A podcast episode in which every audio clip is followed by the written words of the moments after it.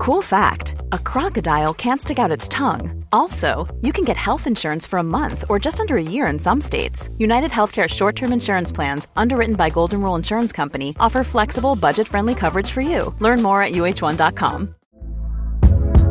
Hey there, it's Michele Norris. I'm host of a podcast called Your Mama's Kitchen. When I travel, I'm usually looking for a way to find a taste of home when I'm not at home. And one of the things I love to do when I am at home is entertain. And Airbnb allows me to do that. When I was in California recently, I rented a house that had a great kitchen. And when we were sitting around the table, we're all thinking, we're in someone else's house. Someone could be in all of our homes as well.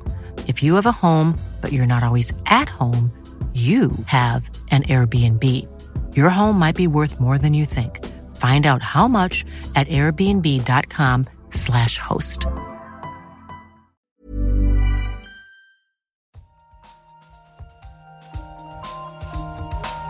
An experiment. Yeah, we don't know yet. Why is light so far? Like it sounds so simple. They had no idea. But now the data speaks. I find this not only refreshing, but, but at some level astounding. Nature. Welcome back to the Nature Podcast. This week, the mystery of some missing genes. and an iodine powered satellite engine. I'm Benjamin Thompson. And I'm Shamini Bundell.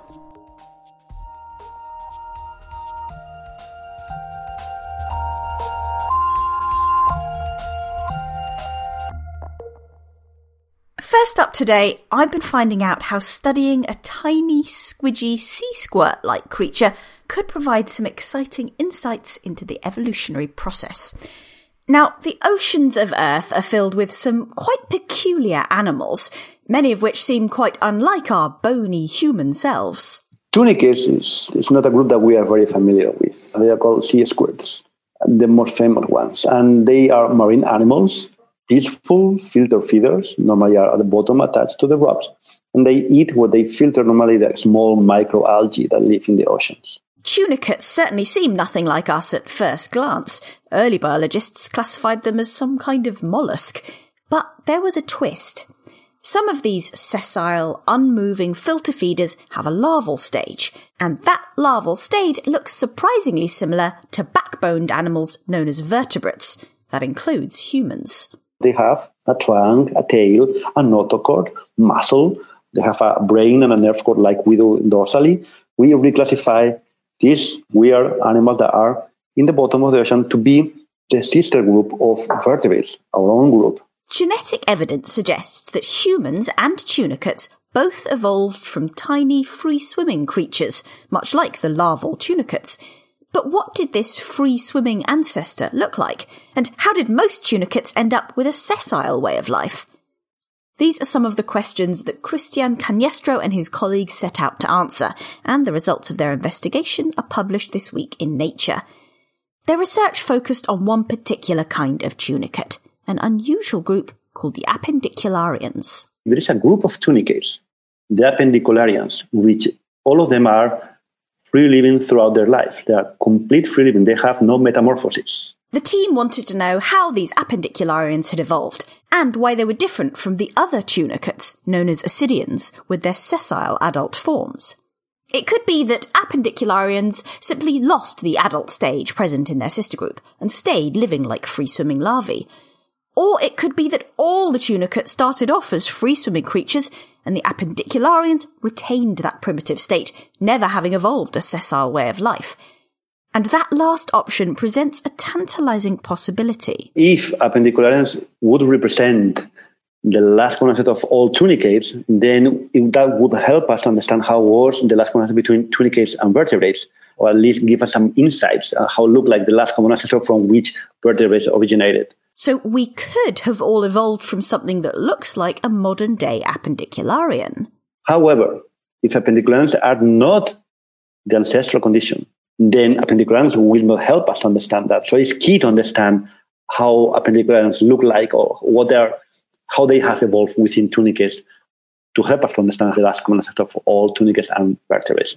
The research on appendicularians started with Alfonso Ferrandez Roldan, the PhD student whose project this paper was based on. he went looking for some of the genes that you'd usually see in both tunicates and vertebrates. He was frustrated because he was not finding many of the, his favorite genes. And then at some point, we had the genome. And then we realized that we were not finding them because the genes were gone. The gene has, had been lost during the evolution of those appendicularians. Digging into the developmental pathways of appendicularians allowed Alfonso to figure out what impacts those missing genes had on the growing animal. Some of the missing genes were associated with a filter feeding structure that appendicularians don't have but ascidians do. In another case, the loss of certain genes changed the appendicularian heart to a structure better suited to a free swimming organism. The fact that these genetic losses seem to be driven by a transformation to a free swimming life suggests that the ancestors of the appendicularians were sessile. In fact, appendicularians are likely to have evolved from a creature more similar to their unmoving sister group, the ascidians. Our data points that the last all tunicate was sessile. Then we can now use appendicularians as a proxy to get closer to that concept between tunicates and vertebrates. So the appendicularians can't represent the primitive state from which we all evolved. But for Christian and his colleagues, the way that they returned to a free swimming state through major gene losses had fascinating implications, in particular because of the specific genes that had disappeared. Genes don't work separately. They make webs, they make networks of genes that they interact to each other. So then if now if we imagine in the space that network, all the losses were not randomly scattered. They were concentrated in a particular places. And genes that interact with each other. Looking at the groups of genes that had been lost revealed the modular structure of the gene networks they were part of. And by locating, by identifying in which part of the gene network that helped us to identify modules that maybe we were we didn't realize they were there. And then we can relate those modules to specific functions that has evolved in that particular animal. So then by studying gene losses, now we can see it as a tool to help us understand how gene networks work. Christian thinks these insights into gene loss could be widely applicable in the study of evolution. How we look gene losses as a evolutionary force is changing. We always think in evolution, in innovation of new features, in the invention of new genes, or acquisition of new properties by the genes that were there. And we always think on gene losses like a secondary output with no consequences, there is no impact. And that is true in some cases. For instance, a fish that goes to live into a cave, which is dark, then all the genes responsible for vision are useless. So then they can be lost with no consequences. However, now there are many examples now of gene losses that are adaptive. For instance, there are even cases with, with, with humans in which the loss of some particular genes provide resistance to malaria or to HIV. And losing one gene is a very easy event mechanistically because only needs some few mutations or even one single mutation that makes the gene not to be functional. So mechanistically, it's a very rapid response. This research set out to better understand the evolution of sea squirts and their relatives. And indeed, the final paper gives insights into the ancestors of all tunicates, the development of appendicularians, and the genetic changes that allowed some members of this group to return to a fully free swimming life. But for Christian, it's the deeper insights into the role of gene loss in evolution that has some of the most intriguing implications. And now for the first time, we have to have a map of what we call the lossosome. We can compare any two species and see not only which genes are present, which ones are absent. While also understanding which genes are not there, trying to understand how those losses contributed to the differentiation of different animals or the acquisition of new innovations. That was Christian Cañestro from the University of Barcelona in Spain. You can find his team's paper linked to in the show notes. Coming up, we'll be hearing about a miniature iodine powered engine propelling a satellite up in space. Right now, though, it's time for the research highlights, read by Dan Fox. The glittering green forewings of an African beetle have been found to contain a unique type of light reflecting crystal. Photonic crystals are microscopic structures that block certain wavelengths of light, while allowing others to pass through. In the lab, they're difficult to make, but many organisms grow them with ease. The structures can be found in butterfly wings, and also give an emerald sheen to the Sternotomis callais beetle of Central Africa, Using electron microscopy, researchers were able to reconstruct the internal 3D structure of one of the beetle's scales. They found that it looks like a complicated mixture of spheres and wide tunnels, resembling an ideal mathematical surface called an IWP. But while the structure of the beetle's photonic crystals reflect green light as expected, it's still unclear how they form. Reflect on that research in Journal of the Royal Society Interface. The cold loving Pacific Ocean rockfishes have wildly varying lifespans, with some species averaging a mere 11 years, while others can live for more than two centuries. Now, researchers have pinpointed genes linked to this remarkable range.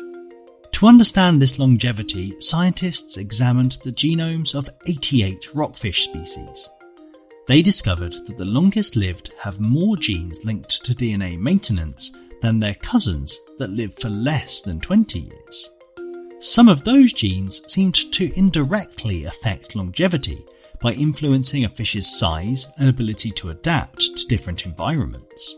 The long lived fish also have more copies of genes involved in suppressing the immune system, suggesting that these fish are more protected against the effects of an increase in immune related inflammation throughout the body that occurs with age in many vertebrates, including humans.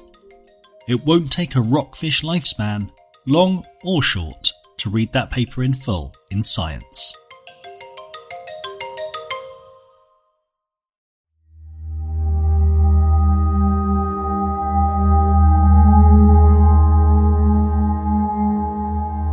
Up in space, propulsion systems are a key part of a satellite's apparatus, helping them, for example, to maneuver into the correct orbit and keep them there when they arrive. Many of these are electric propulsion systems, and broadly they work by ionizing gas inside the engine, then use an electric field to accelerate these ions out the back of the engine, providing thrust and pushing the satellite forwards.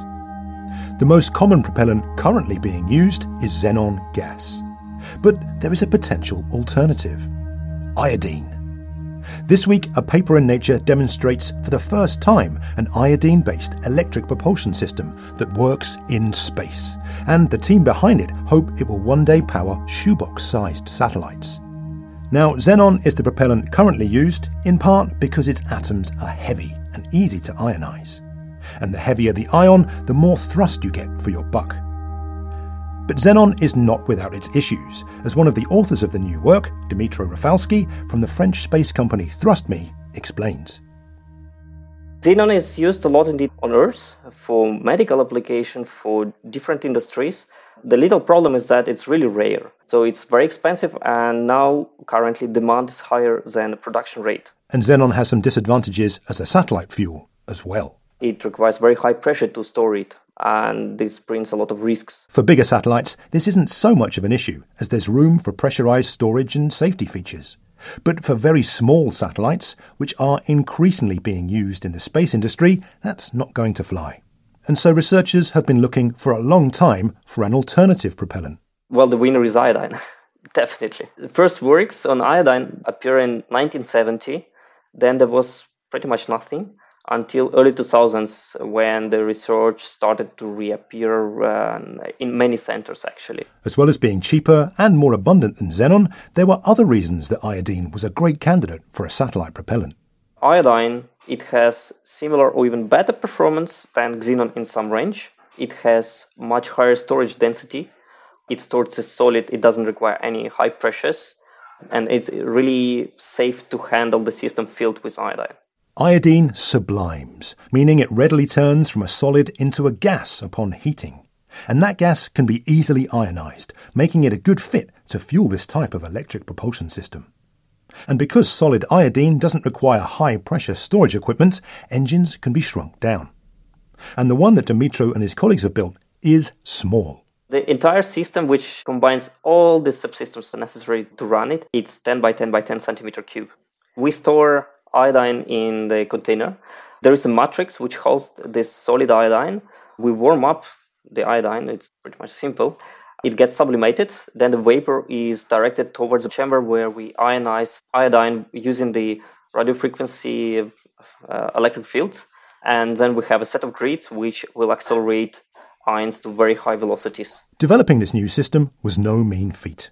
While iodine has a lot of positives, it's also really corrosive to metal, so the team needed to design the insides of their engine carefully, using things like ceramics and polymer coatings to protect the delicate machinery.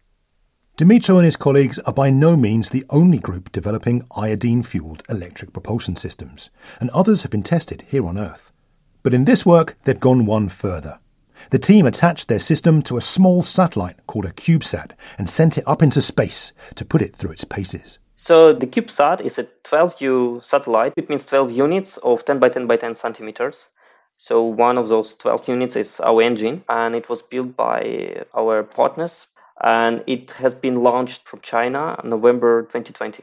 By firing the engine at precise times, the team could change the CubeSat's orbit, moving it closer to or further from Earth showing for the first time that this sort of system does work in space. This mission is purely demonstration mission to demonstrate the basic capability. Right now we have performed 14 maneuvers with almost 4 kilometers of orbit altitude change. So we were raising and decreasing the altitude. We're very happy about this fact that we've made these maneuvers because there was a lot of fear in the community on how this will happen, how iodine will behave, will the platform be destroyed just because of the corrosive nature of iodine and, and things like that. And we hope that it will be a really good, I don't know, symbol of flag for the others to follow.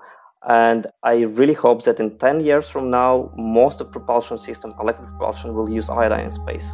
Around the world, there is a lot of interest in iodine fueled electric propulsion systems, and this work has shown their potential. There's a long way to go, but Dmytro thinks that systems like his could help reduce demand for rare xenon gas, help reduce the costs of satellite deployment, and maybe even help clear up the clutter of small satellites by bringing them out of orbit once their missions are completed. Everyone is speaking about space junk, it's so many satellites around, and many of them actually don't have any propulsion. So they potentially create junk, they create collisions, and so on and so forth. And as now it's so many objects around Earth just there, and it's getting more and more. It's extremely important to put now the solutions. That was Dmytro Rafalskyi from the space company ThrustMe. To read his paper, look for a link in the show notes. Finally, on the show, it's time for the briefing chat, where we discuss a couple of recent articles that have been highlighted in the Nature Briefing. So, Ben, what have you found for us to discuss this week? Well, Shamini, we heard just now a story about satellites orbiting the Earth. Um, and this story, I guess, is kind of related, and it's something that I read about in Wired. And in this case, it's about the iconic Hubble telescope.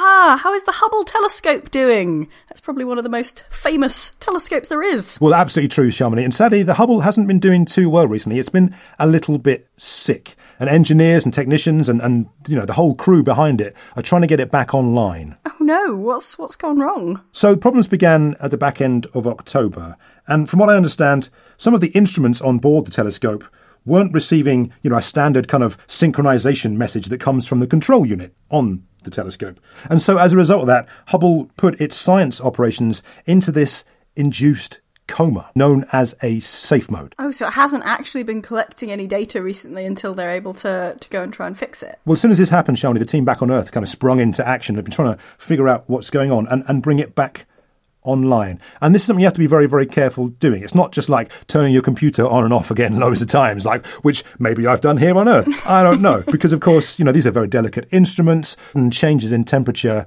can mess things up if you keep warming them up and then cooling them down again by turning oh. the power on and off.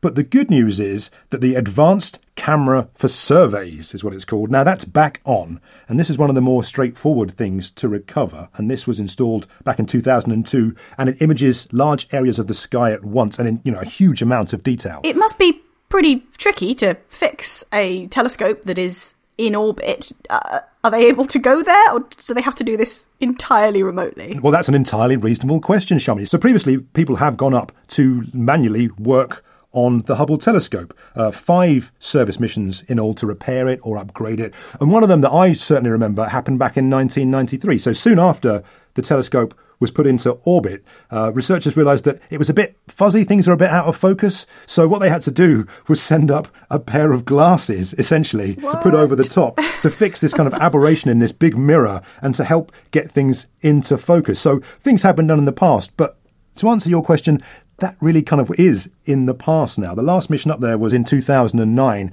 and now it's very much a case of trying to fix things from back on Earth. Well, I was going to say, I mean, Hubble maybe needed glasses for a young age, but has certainly been up there for a while. Is this is, is Hubble sort of breaking apart? Is, is this the end of days? Well, I mean, this is what people have started to talk about, but I think there's life in the old telescope yet, Shamini. so 10 years was the lifespan of the Hubble mission, and it's now in its 30s. So it's doing well. And, and what I will say is, you know, the team behind it are still, say, trying to work out the ways to power on the rest of the systems. But despite its age, it is still a super important thing, right? It's massively oversubscribed still. Astronomers want to get on it to use it to, to look at things, and it's been involved in so many discoveries over the years. We know so much more about space because of its existence. So, iconic, I think, as we said, is the word to use to describe it. You said one of the systems was now fixed. Is there a time by which hopefully it'll all be good to go again and collecting all that delicious space imagery? Well, I think watch this space Shamini, no pun intended. I guess people much smarter than me at NASA are working on the problems right now and, and say fingers crossed that, that Hubble will be back up in the very near future. Get well soon, Hubble. If you can hear us here on Earth, we're sending you our, our best wishes. very much so. All right, Shamini, well, what have you got for me this week? Right, so I have got for you a paper in Science that was reported on in Nature. It's about the discovery of a new mineral that is a key component found deep in the earth that basically can only really exist at these like intense pressures and temperatures found deep, deep in the earth's mantle. Right. I mean, my first question is how how did someone get hold of it? Then I'm guessing it wasn't digging a very, very, very big hole. Well, that's my favourite part of this story is the fact that this mineral was theorised. But yes, how do you get some to actually look at it? And the answer to that is they found some inside a diamond. Wow, so pretty fancy then.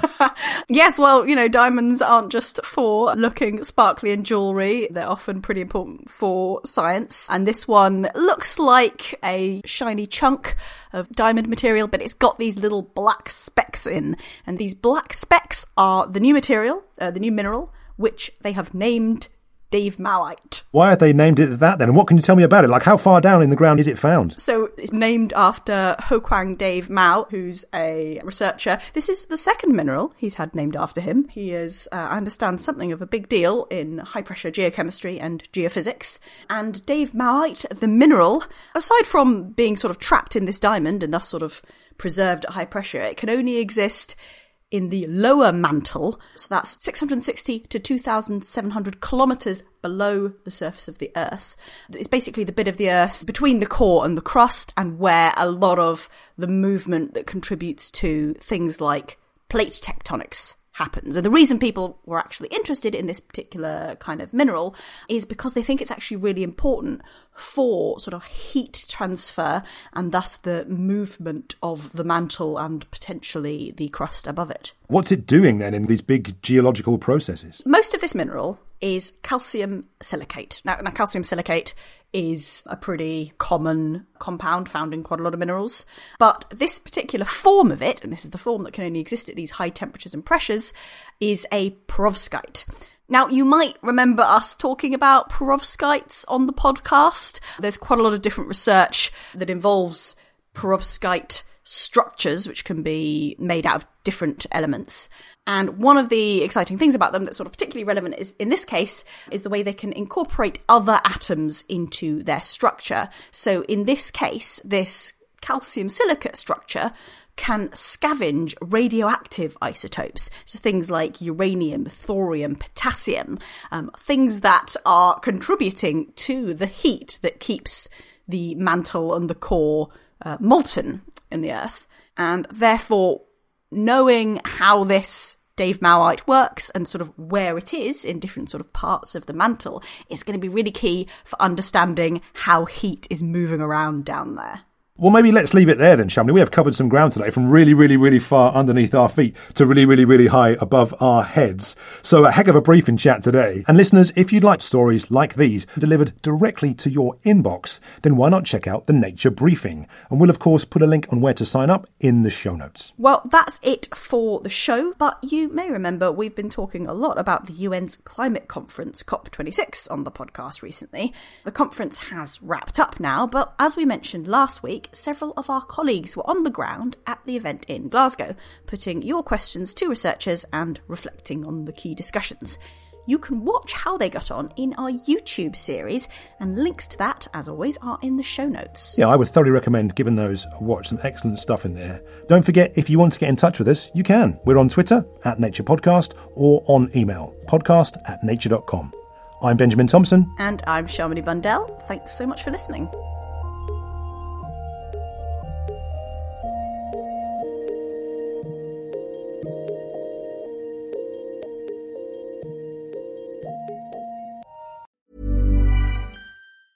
Planning for your next trip? Elevate your travel style with Quince. Quince has all the jet setting essentials you'll want for your next getaway, like European linen, premium luggage options, buttery soft Italian leather bags, and so much more. And it's all priced at 50 to 80% less than similar brands. Plus, Quince only works with factories that use safe and ethical manufacturing practices. Pack your bags with high-quality essentials you'll be wearing for vacations to come with Quince. Go to quince.com slash trip for free shipping and 365-day returns. Normally, being a little extra might be a bit much, but not when it comes to healthcare. That's why United Healthcare's Health Protector Guard fixed indemnity insurance plans, underwritten by Golden Rule Insurance Company, supplement your primary plan so you manage out-of-pocket costs. Learn more at uh1.com.